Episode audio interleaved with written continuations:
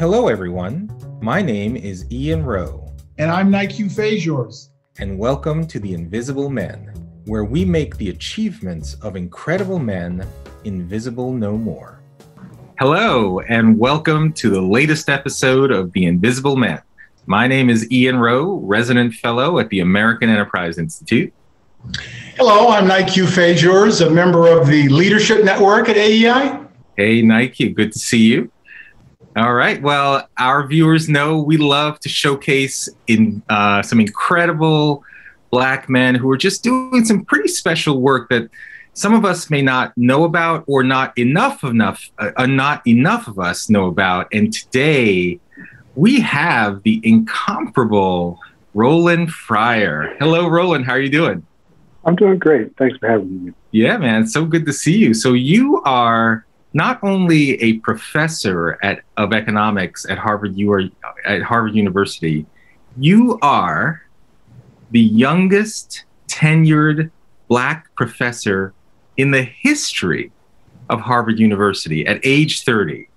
That is sad, isn't it? Man, look, that is amazing. That is that is amazing. Congratulations. Congratulations. Appreciate it. Yeah. So before we even get to all that, how you were able to do that at age 30 and some of the research you've done, we'd love to just hear a little bit about you, young Roland, before you even knew what the word tenure meant. Were there any experiences you growing up that had a particular impact on how you thought about the world, especially around issues of race? Oh man, I don't know how much time you got. I'll give you the, I'll give you the headline, and then you can decide if you want to dig in. I was raised partially by my grandmother, who lived in Daytona Beach, Florida. I was born in Daytona Beach, and just lived the vast majority of my life, all of my life as a kid, in the South. And so the South has a different way of thinking about race, and race is just a different object in the South than it is up North. And so I grew up on the one hand of my grandmother telling me these amazing stories of, going to work and being spit on, et cetera. In 1969, as she integrated white schools, she was a sixth grade English teacher and apparently one of the best around, according to her. And so they didn't have value add back then, I guess. Right, and, right. When the schools were integrated, they asked her to go and work in white schools. And so she went from her neighborhood in Daytona Beach, Florida, over to Port Orange, which was a much more affluent area, and taught there. So she had many, many stories, and listened to that. On the other hand, I spent another portion of my childhood right outside of Dallas, Texas, in a small town outside of Dallas. And there, race was really palpable, but in a different way. It was very matter of fact. Okay, so there were some parts of it that were bad. There were notes left in my cubby as an elementary school kid that I didn't love. There were other parts of it that, again, I don't know how to describe. It was like almost like food preferences are among the elite, right? You have someone over for dinner and they send you an email. I don't like cauliflower. I don't eat this. I've got a nut allergy, things like that. That would be considered rude in the South to do something like that to people, but here it's commonplace. Down there, we'd be playing outside, basketball, football, what have you, and we'd want to break for snacks, and we'd say, we're going to go to Bobby's house. Okay. And Bobby would just look at you and say, dude, we don't let Black people in our house. Oh, okay, well, we'll go somewhere else. Like, it was just like so matter of fact. And the truth of it is, sometimes people, Bobby would say, well, I got Sour Patch Kids. They're like, peace, Roller. It's a real, it was benefits. It was amazing, but it was so matter of fact. There was no, it was almost emotionless in that sense. It was very different. And so I grew up with race all around me in that way. But on the other hand, I played sports from 5 years old all the way through college. And so there was this interracial mixing on sports teams and team camaraderie. And so on the one hand, part of my environment was telling me, be careful of every white person you met. On the other part of my environment, a white teacher is the one who stayed after school to make sure I could learn how to read. And so That's the kind of duality that I grew up in, and many of us grew up in. I'm not unique. Let me be clear about that. But and so race was always this interesting struggle for me, because as you can imagine, as I aged, and I'll shut up, as I aged, like interracial dating was weird, right? In the South, that was very strange, and how you navigated that. Go ahead. No, go ahead. So, but you know, as you say, it's sort of matter of fact, but. Do you remember how it made you feel when Bobby said, well, you know, like, we're cool, we're friends, but I can't have you come to my house? Like, how did that touch you? Perhaps I'm strange, but there was a level of compartmentalization with those things that it just didn't, looking back, I felt like that was on Bobby's parents, not on Bobby. Right. And so It was just a level of compartmentalization. Wow.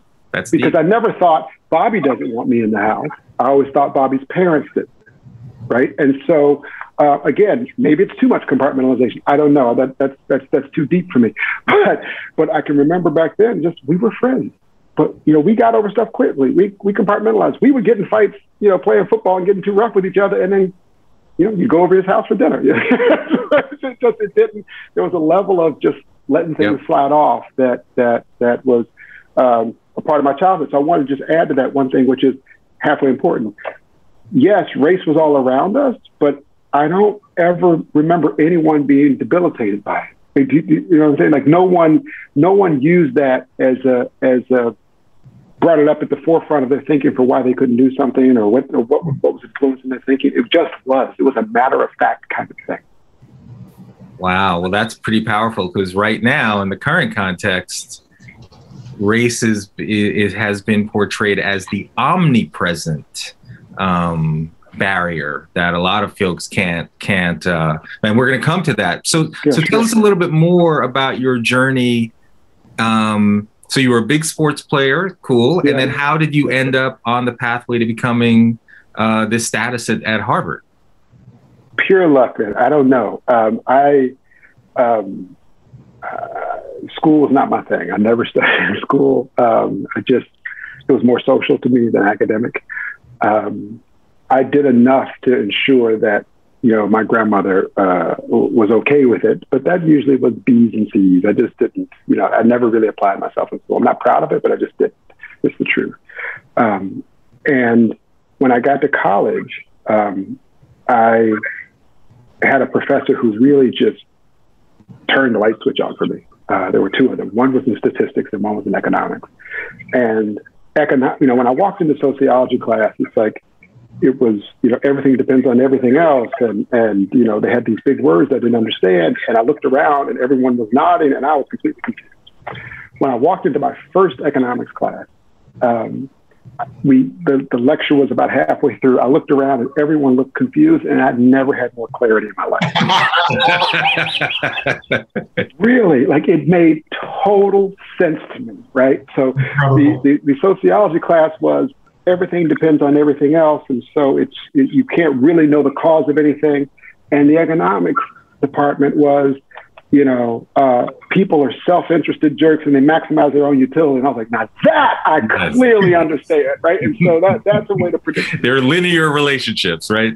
Very clear, right? And so I would meet him, class was at 8, and now that I'm a professor, I know what he was doing, but back then he had office hours at 7 a.m. And I was there every day. You know, Monday, Wednesday, Friday, I was there Monday and Wednesday, 7 a.m. Wow. You know, how do you think about this government policy? How do you think about that? You know, what are the incentive, you know, components of a welfare system? Like that stuff turned me on from, I was age 18, 19. I never thought like that. No one ever taught like that.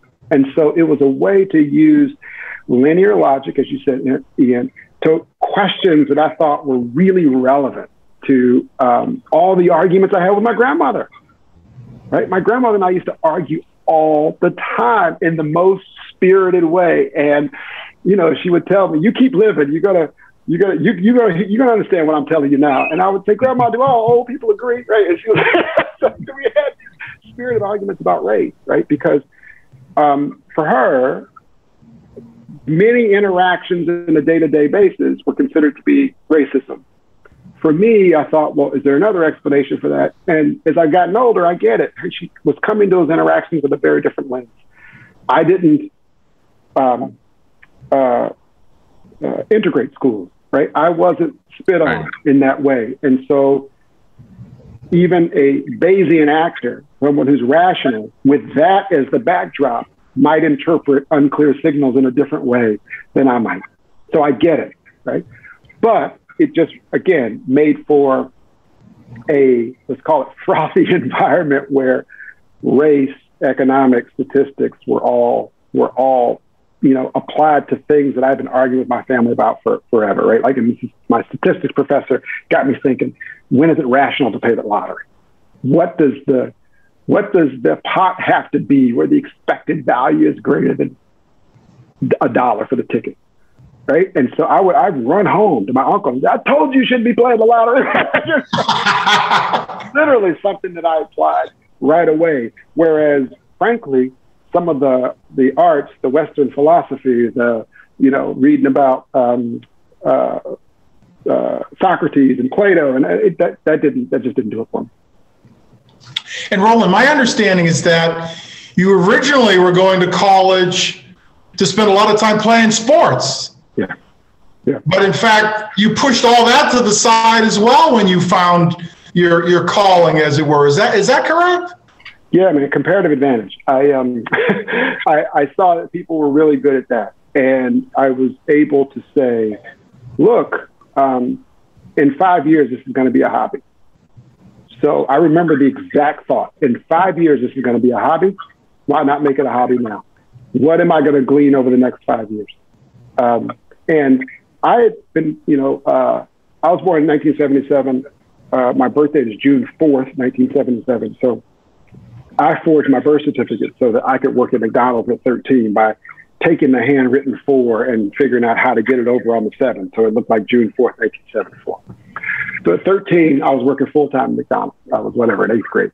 And I had worked full-time. Before that, at 12, I was reupholstering furniture. And that was my first job. And then it was McDonald's. I always wanted money in my pocket and didn't have any, so a job was the only way to do it. And so the point of that is I've been working full-time all the way up through high school. In high school, I was in voc ed. Right. So a lot of people don't know that before there was the economics nerd, the big data nerd Roland, there was the brother who thought he was going to be delivering fades up in cosmetology. Right. I was in voc ed. Okay. Full-time job from 12 onward. And so the point of that is when I got to college and could focus on actually just studying and didn't have to work full-time, I was like, this thing is easy. Do you mean like that's all I have to do? Right. And I didn't have some drama at home around me. And so for me, college was like, wow, like you add that to the interesting set of questions. And that's the reason I got a PhD. I was like, this is the funnest thing ever. Like, why would I want to stop this? It's amazing. I know what work is like, right? But this is great. And so for me, it wasn't like I had, any teachers in middle school said, oh, you're that smart. I mean, I was in special ed in middle school. Because of my behavior, right? I mean, all I wanted to do was tell your mama jokes. All I was good at, and that's all I wanted to do.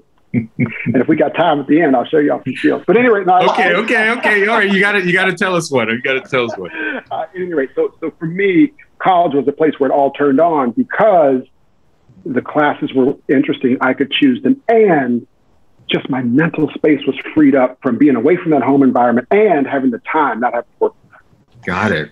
And how would you, Ian, I just want to make one observation for the audience, especially the young people. So what you heard the brother say is, I moved away from sports because I made an economic decision that studying was going to get me farther. And I just want to make the point that I don't know however many years later, he was awarded a MacArthur award, which comes with, you can look it up, $500,000, $600,000, basically free grant to do whatever you want with. So young people, his economic mind led him down a path that actually, even based on the economics, the dollars and cents, was actually prudent and appropriate.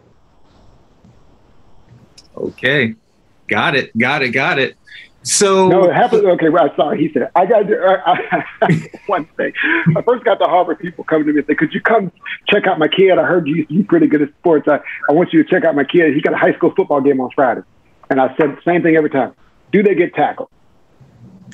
What do you mean? Do they get tackled? It's the question. Do they get tackled? Of course they get tackled. But he ran for 80 yards. Tell them to focus on school. It's just like, you have to understand how good you have to be, right? Like Ian, you'll appreciate this. I brought a bunch of kids from the PS399 in Bedford-Stuyvesant, New York, up to Harvard as a class trip. Okay? Yep. So we're sitting in the middle of Harvard Square. I am an assistant professor. I tell the toughest seventh grader, why don't we do a foot race to John Harvard?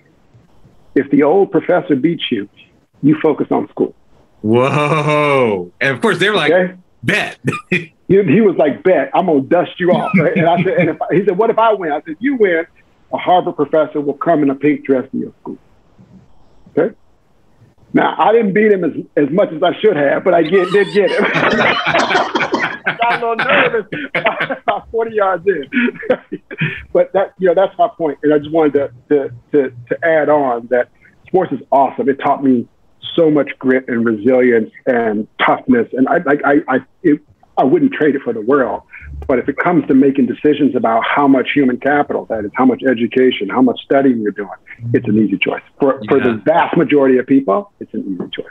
Yeah, no. When I was in high school, I was a good baseball player. I mean, I was, I had dreams of grandeur.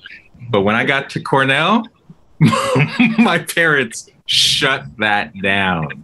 They're like, no. Mm-mm. And honestly, they were like, no, their attitude was, we've seen too many black boys get so enamored by this dream of becoming the next, name the athlete.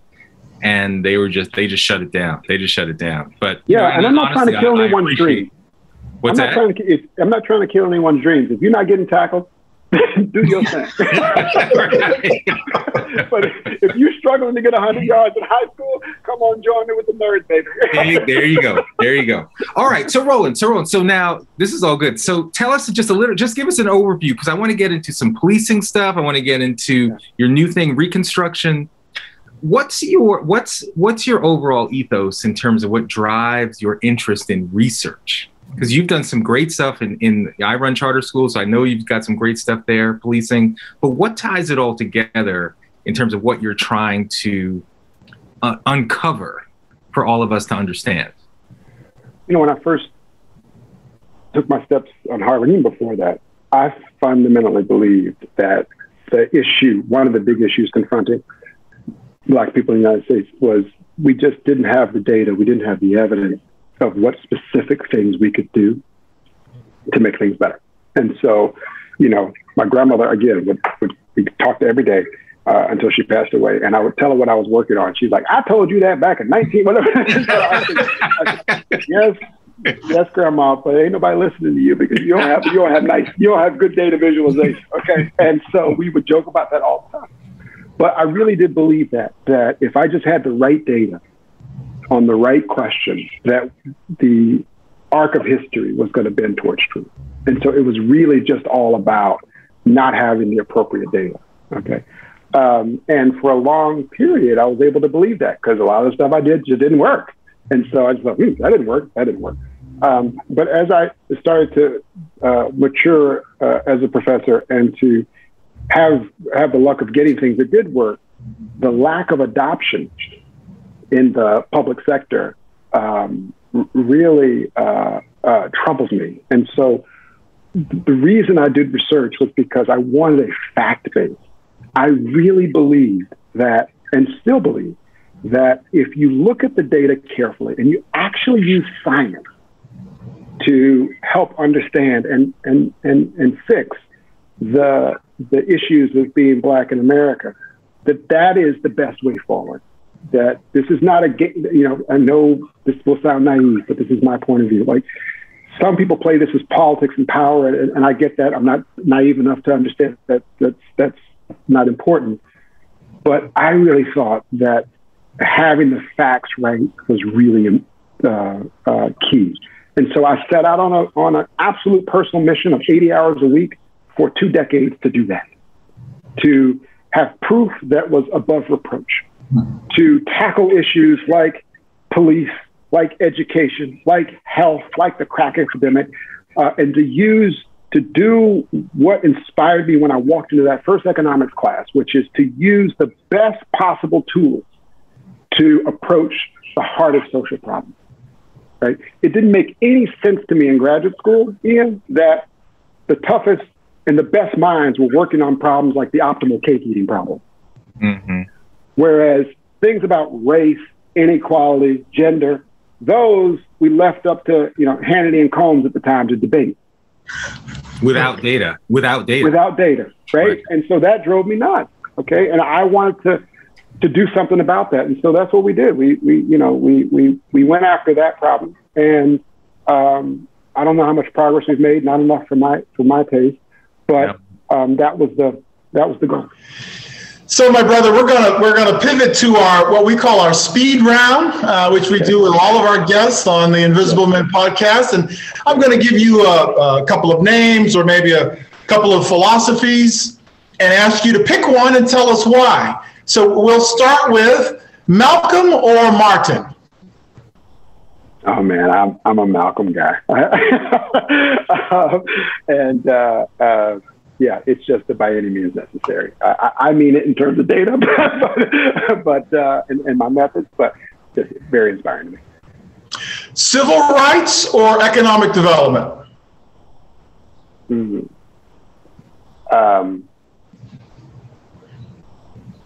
If we're talking about now, then I would say development generally. Economic development, talent development, development.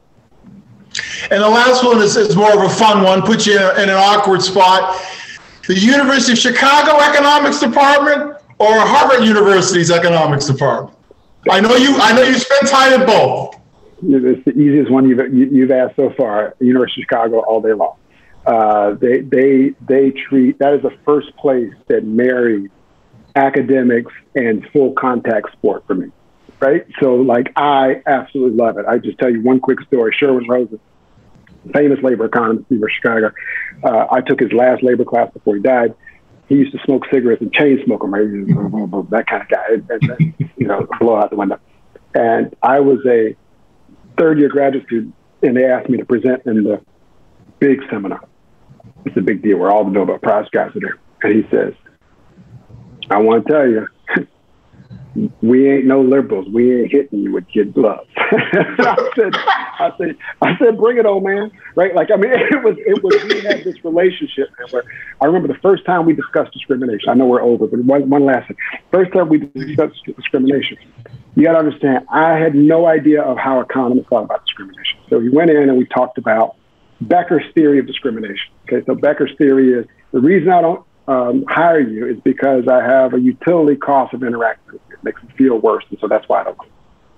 And so that sounded like discrimination to me. So I said, that's discrimination. He says, nah, because what happens is that people who don't have that preference, the black labor force goes there, and so you have segregation, but you don't have discrimination. Mm. That makes no sense to me. The discrimination is what causes segregation. And he sat there with this delight on his face and said, no. and I was getting furious. And we went back and forth and back and forth. I mean, it was like the class wasn't there. And of course, I'm too dumb to realize these other graduate students are like, are you crazy? This is Sherwin Rosen. But we're going at it, right? I mean, it is an hour of discussion, just he and I.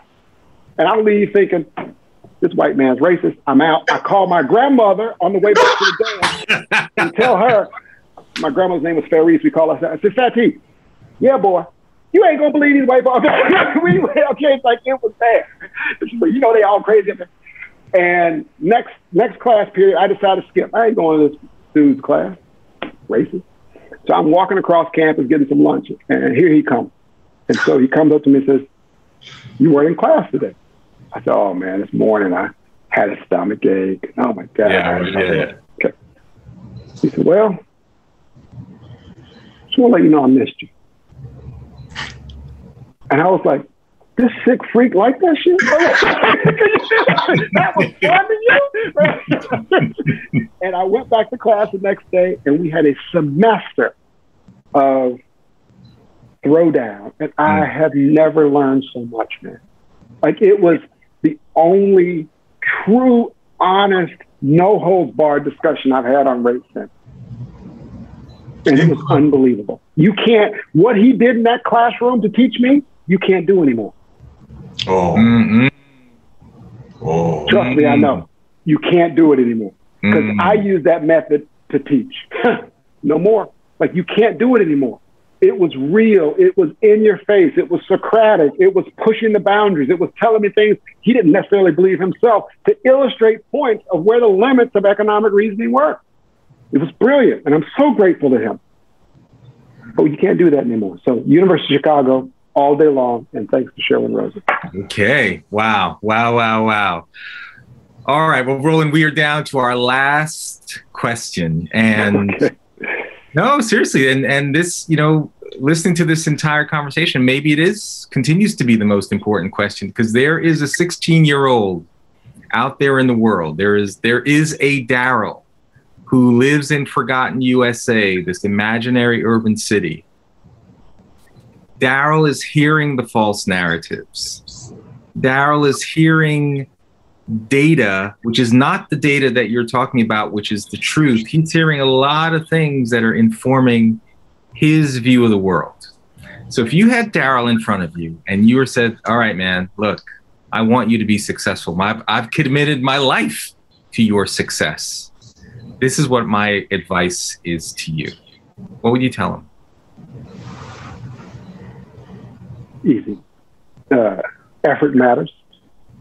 Skills matter. And then I would expect pushback. What about this? What about that? And I wouldn't even coin it as false narrative versus this. That's already giving it everything too much credence. It is about what the returns are to effort and skills. And there are millions of data points to say they are very positive, independent of what race or group you are. Yes, Darryl, there's discriminations. Yes, someone's going to call you the N-word. Yes, someone's going to put their hands in you. I'm not saying there's not taxes. But what I'm saying is that effort and skills are rewarded in the marketplace. And that's your best shot. And because what's the other alternative? Right. What's the other alternative? Roland Fryer. Roland Fryer. This was a tour de force, my friend. Hey, man, it was fun. Sorry for the rambling, but I get all caught up. No. This is just, it's great. It's great. I mean, this is exactly why we, Nike and I, have joined forces to do this podcast. Well, for all of our viewers, thank you for listening and watching another episode of The Invisible Men. If you want to see any other episodes, you can go to www.invisible.men. We will have information about Reconstruction on our website. We'll have other information, other research that Roland Fryer has done on education, on policing, his body of work. And Roland, just thank you for joining us. Thank you for having me. This is a blast. Let's do it again. Thank you for watching another episode of The Invisible Men. You can find other episodes at the AEI podcast channel on YouTube or the website invisible.men or wherever you listen to your favorite podcasts.